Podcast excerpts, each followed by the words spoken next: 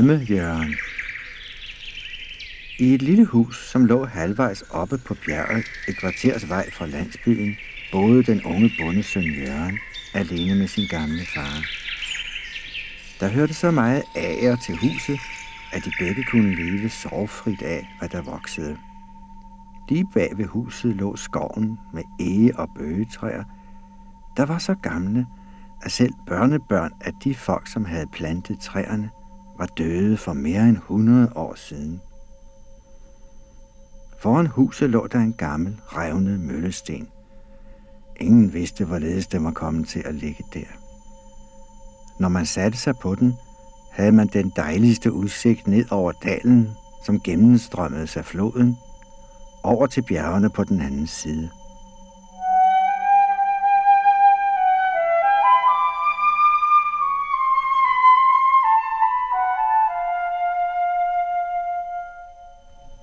Denne sten sad Jørgen om aftenen, når han var færdig med sit arbejde i marken. Han støttede hovedet i sine hænder og albuerne på knæene, og således kunne han sidde i timevis og drømme.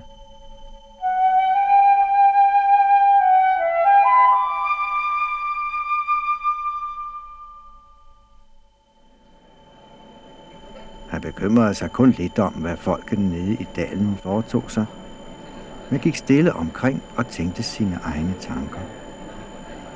Af den grund gav folk ham øgenavnet Drømmejørn, men det brød han sig ikke om.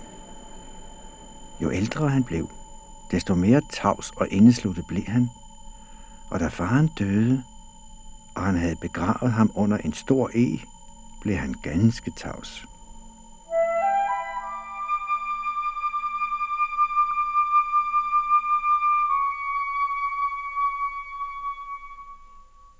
Når han nu sad på den gamle møllesten, og det skete meget hyppigere end før, stirrede han ned over den herlige dal, mens aftentogen begyndte at stige op og drage hen over bjergene. Det blev mørkere og mørkere. Solen svandt helt bort. Måne og stjerner skinnede hen over togen, og han blev så underligt til mode. Ti i aftenens stillhed kunne han høre bølgernes syngende skvulpen, i begyndelsen lød det ganske salte, men snart blev det tydeligere. De sang om bjergene, hvorfra de kom, om det store hav, som de løb til, og om havfruerne, som boede dybt nede i vandet. Så begyndte det at suse i skovens gamle træer. Det var helt anderledes end en almindelig skov. Til det fortalte Jørgen de vidunderligste ting. Han lyttede særlig gerne til det gamle egetræ, som stod ved farens grav. Til det kunne fortælle meget mere end de andre. Og stjernerne, som blinkede så klart deroppe fra den høje blå himmel, syntes at få lyst til at falde ned i den grønne skov og den blå strøm. Men bag ved hver stjerne sidder der en engel, og den visker – min lille stjerne, gør nu ingen dumheder. I er alt for gamle til at gøre barnestreger. Mange, mange tusinde år. Bliv heroppe, hvor I hører hjemme. Det var en vidunderlig dag, men det var kun drømmejørn, som så og hørte alt dette. De folk, som boede nede i dalen, anede slet intet om det. De var ganske almindelige mennesker. Dertil tog de deres skovsav og savede en af de gamle kæmper om, hvorefter de huggede den i store fagnestykker. Når der så stod favn ved favn, sagde de fornøjet, nu er der noget at koge kaffe ved. De vaskede deres klæder i floden, hvilket var meget nemt og behageligt, men stjernerne brød de sig ikke meget om. Når de sad oppe på himlen i tusindvis og funklede og blinkede, sagde de, det bliver vist rigtig koldt i nat. Blot kartoflerne ikke fryser. Når drømmejørgen af og til søgte at få dem til at se anderledes på alt dette, så lå de af ham. For de var ganske almindelige mennesker.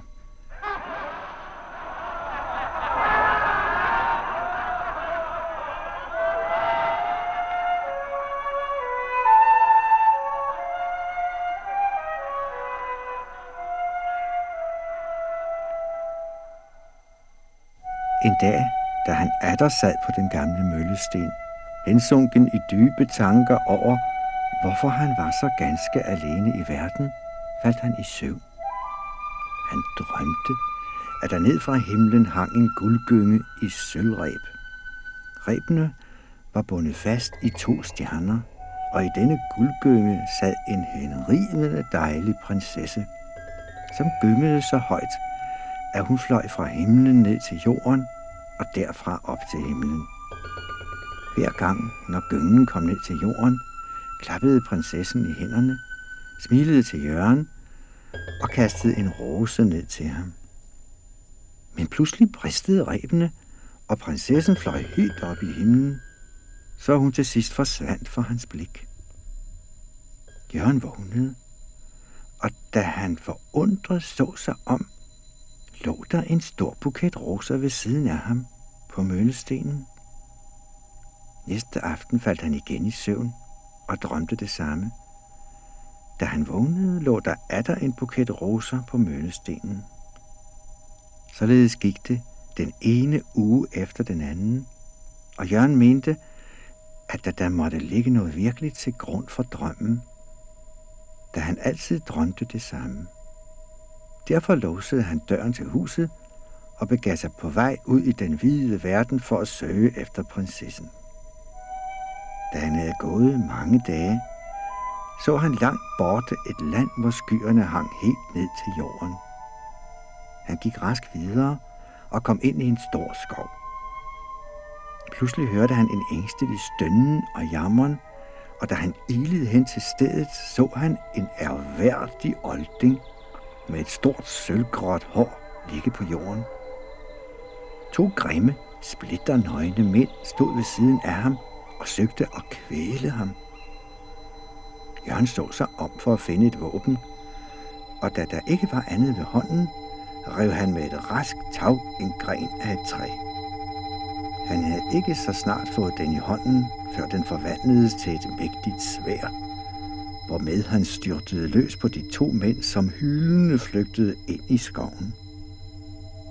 Jørgen bøjede sig nu ned over den gamle mand, trøstede ham og spurgte, hvorfor de to nøgne mænd ville kvæle ham.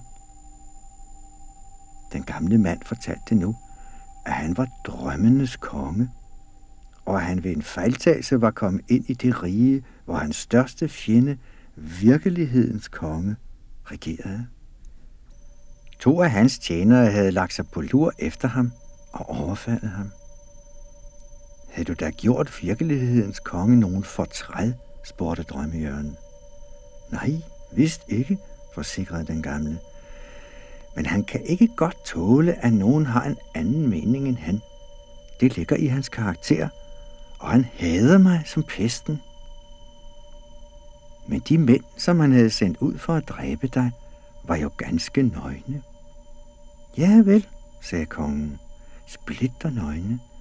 Det er mode i deres land. Der går alle mennesker nøgne, selv kongen, og det skammer de sig slet ikke over. Det er et afskyeligt folk. Men da du nu har reddet mit liv, vil jeg vise dig min taknemmelighed, vil jeg vise dig om i mit land. Det er det herligste land i hele verden, for drømmene af mine undersåtter. Drømmenes konge gik nu foran, og Jørgen fulgte ham. Da de kom til det sted, hvor skyerne hang ned til jorden, viste kongen ham en lem, som var skjult mellem buskene, så ingen kunne finde dem, når de ikke havde fået at vide, hvor den var. Han løftede lemmen op og førte sin ledsager 500 trin ned til en klart oplyst grotte, som strakte sig milevidt om og var vidunderligt smuk. Der lå dejlige slotte på øer midt i store søer, hvor i der sejlede en mængde prægtige skibe. Når man ville ind i slottene, behøvede man blot at stille sig ved bredden af søen og råbe, Slot, slot, svøm til mig, så jeg kan træde ind i dig. Der kom det af sig selv hen til bredden. På skyerne svømmede der store og prægtige slotte, og når man sagde, Luften slot svæve ned til mig, lad mig træde ind i dig, så sænkede det sig langsomt ned. Alle slottene var omgivet af haver med blomster, som om dagen udsendte den herligste duft, og om natten lyste som stjerner. I træerne fløj smukke, spraglede fugle om og fortalte de dejligste eventyr. Der var så mange skønne ting, at drømmejørn ikke kunne komme sig af sin forundring over det alt sammen. Nu vil jeg vise dig mine undersorter, drømmene, sagde kongen. Kongen førte ham da ud i en prægtig have, hvor gangene var af sølv, bedene af guld og blomsterne af de sjældneste slæbende ædelstene. Her spacerede de gode drømme omkring. Den første drøm var en ung, bleg frue, som bar en Noahs ark, et legetøjsskib med dyr i, under den ene arm, og en kasse byggeklodser under den anden. Hvem er det? spurgte drømmejørgen. Hun går hver aften til en lille syg dreng, hvis mor er død. Han er ganske alene om dagen, og ingen bekymrer sig om ham. Men når det bliver aften, kommer hun og leger med ham og bliver der hele natten. Han går altid så tidligt i seng, fordi han venter den gode drøm, som kommer så snart han sover. Derfor går hun så tidligt. De andre drømme går meget senere. Lad os så gå videre. Vi må skynde os, hvis du vil se alt. Så gik de længere frem i haven, hvor de gode drømme boede. Der gik mænd og kvinder, oldinge og børn, men alles ansigter lyste af godhed, og deres klæder var lyse og prægtige. De fleste bar på forskellige af de dejligste ting, man kunne ønske sig.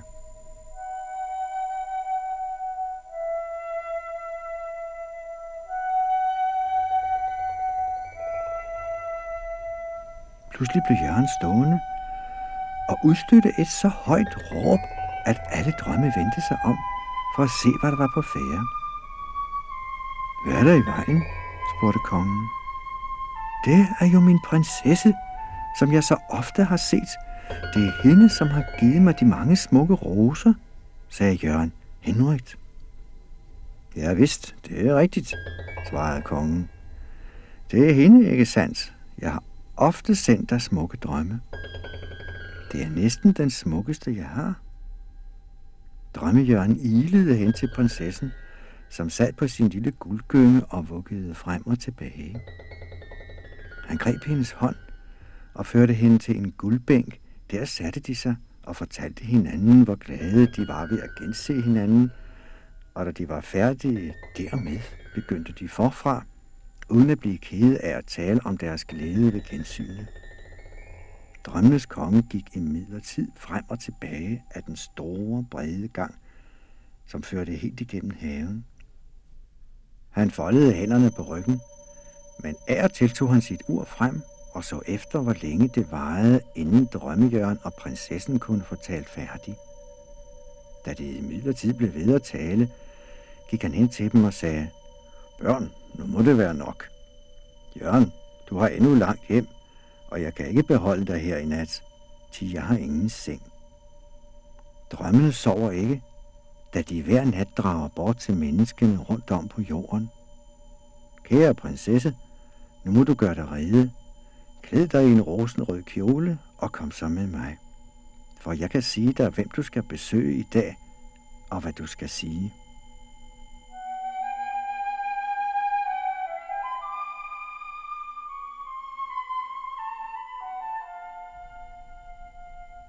Da drømmejøren hørte dette, tog han pludselig mod til sig.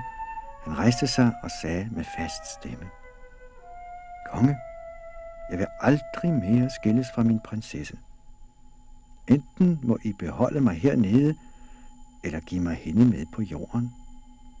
Jeg kan ikke leve uden hende, dertil elsker jeg hende alt for højt. Han blev så bevæget, at to store tårer trillede ned af hans kinder. Men Jørgen, Jørgen, svarede kongen, hun er jo den allerskønneste drøm, jeg har. Men du har reddet mit liv. Lad det da ske. Tag din prinsesse med op på jorden.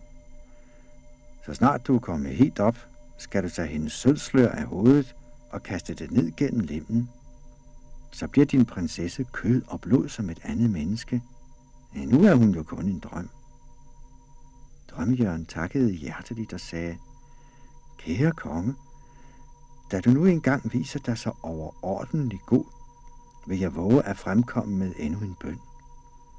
Se, nu har jeg en prinsesse, men jeg mangler et kongerige. Kan du ikke skaffe mig et? Det må gerne være ganske lille. Kongen svarede, Kære Jørgen, et virkeligt synligt kongerige har jeg ikke, og kan jeg ikke give dig. Men et usynligt drømmerige kan du få, og det skal blive et af de skønneste og herligste, jeg har. Jørgen spurgte, hvorledes det forholdt sig, men kongen betydede ham, at han ville senere erfare alt og opleve vidundere, som var langt smukkere end et virkeligt kongerige.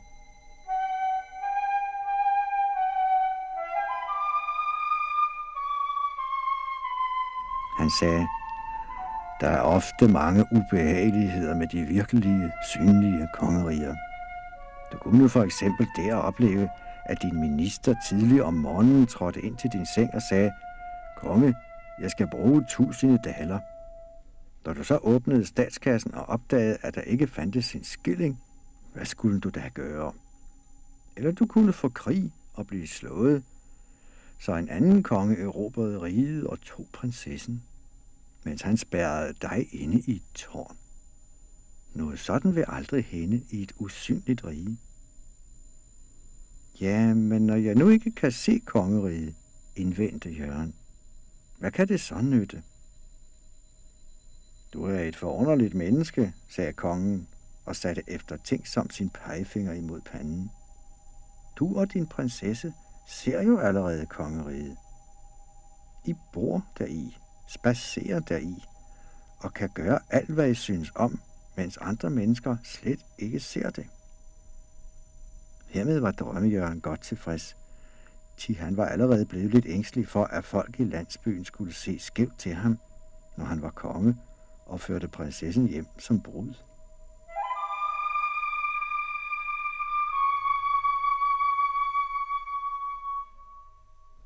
Han og prinsessen tog nu en rørende afsked med drømmenes konge, hvorpå de steg op af de 1500 trin. Da de var vel oppe, tog han sølvsløret af hendes hoved og kastede det ned igennem lemmen. Derefter ville han lukke lemmen, men det var alt for tung. Han kunne ikke holde den, hvorfor han lå den falde.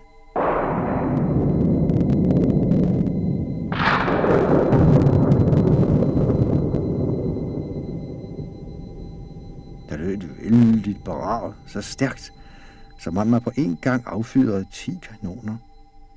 Og han faldt om og lå et øjeblik uden bevidsthed.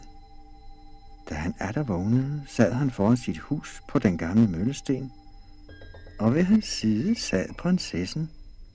Nu var hun kød og blod som et almindeligt menneske. Hun holdt hans hånd fast i sin og sagde, Du kære, gode, tåbelige menneske, i så lang tid har du ikke våget at sige, hvor kær jeg var der. Var du da bange for mig? Månen stod op og lyste på floden, hvis bølger skvulpede mod bredden. Ensformigt som vinden susen i skoven, mens de sad og talte sammen. På en gang så det ud, som om en lille, sort sky drog fra munden, og i det samme faldt der noget ned fra deres fødder. Det lignede et sammenlagt tørklæde. Så skinnede månen på ny med sin glans, og de tog klædet op og bredte det ud. Det var overordentligt fint og sammenlagt mange hundrede gange, så det tog mig en tid at folde det ud. Men da det lå udbredt foran dem, så det ud som et stort landkort. Midt på det løb der en flod, på begge sider af den var der byer, skove og søer. Nu så de, at det var deres kongerige som den gode konge over drømmene havde ladet falde ned fra himlen. Og da de beså deres lille hus, var det blevet til et vidunderligt slot med krystaltrapper, marmorvægge, fløjlstapeter og høje tårne med blåt skifertag. Da de var kommet til besindelse efter denne overraskelse, gik de hånd i hånd ind i slottet, og deres undersåtter var allerede samlet derinde og stod dybt bukkende og modtog dem. Pauker og trompeter genlød gennem de store sale, mens silkeklædte pager gik foran det unge par og strøede blomster. De var nu konge og dronning. Næste morgen rygtedes det i landsbyen, at drømmejørn var kommet tilbage og havde en hustru med sig. Det var meget fornuftigt, sagde en. Jeg har allerede set hende, bemærkede en anden. Da jeg gik ud i skoven, stod hun hos ham ved døren. Der er ikke noget mærkeligt ved hende. Det er en ganske almindelig, lille, spinkel kvinde, som var tarvelig påklædt. Men han ejer jo intet. Hvorfra skulle han så få en rig kone? Således snakkede de enfoldige mennesker. Til de kunne ikke se, at det var en prinsesse, og at huset havde forvandlet sig til et pragtfuldt slot. Det var jo også et usynligt kongerige, som var faldet ned til ham. Han bekymrede sig da heller ikke om de enfoldige menneskers tanker og tale, men levede glad og tilfreds med sin prinsesse. De fik seks børn, det ene smukkere end det andet, og det var alle sammen prinser og prinsesser. Men der var ingen i landsbyen, som vidste det, for de var ganske almindelige mennesker, som havde alt for travlt til at indse, hvorledes det forholdt sig.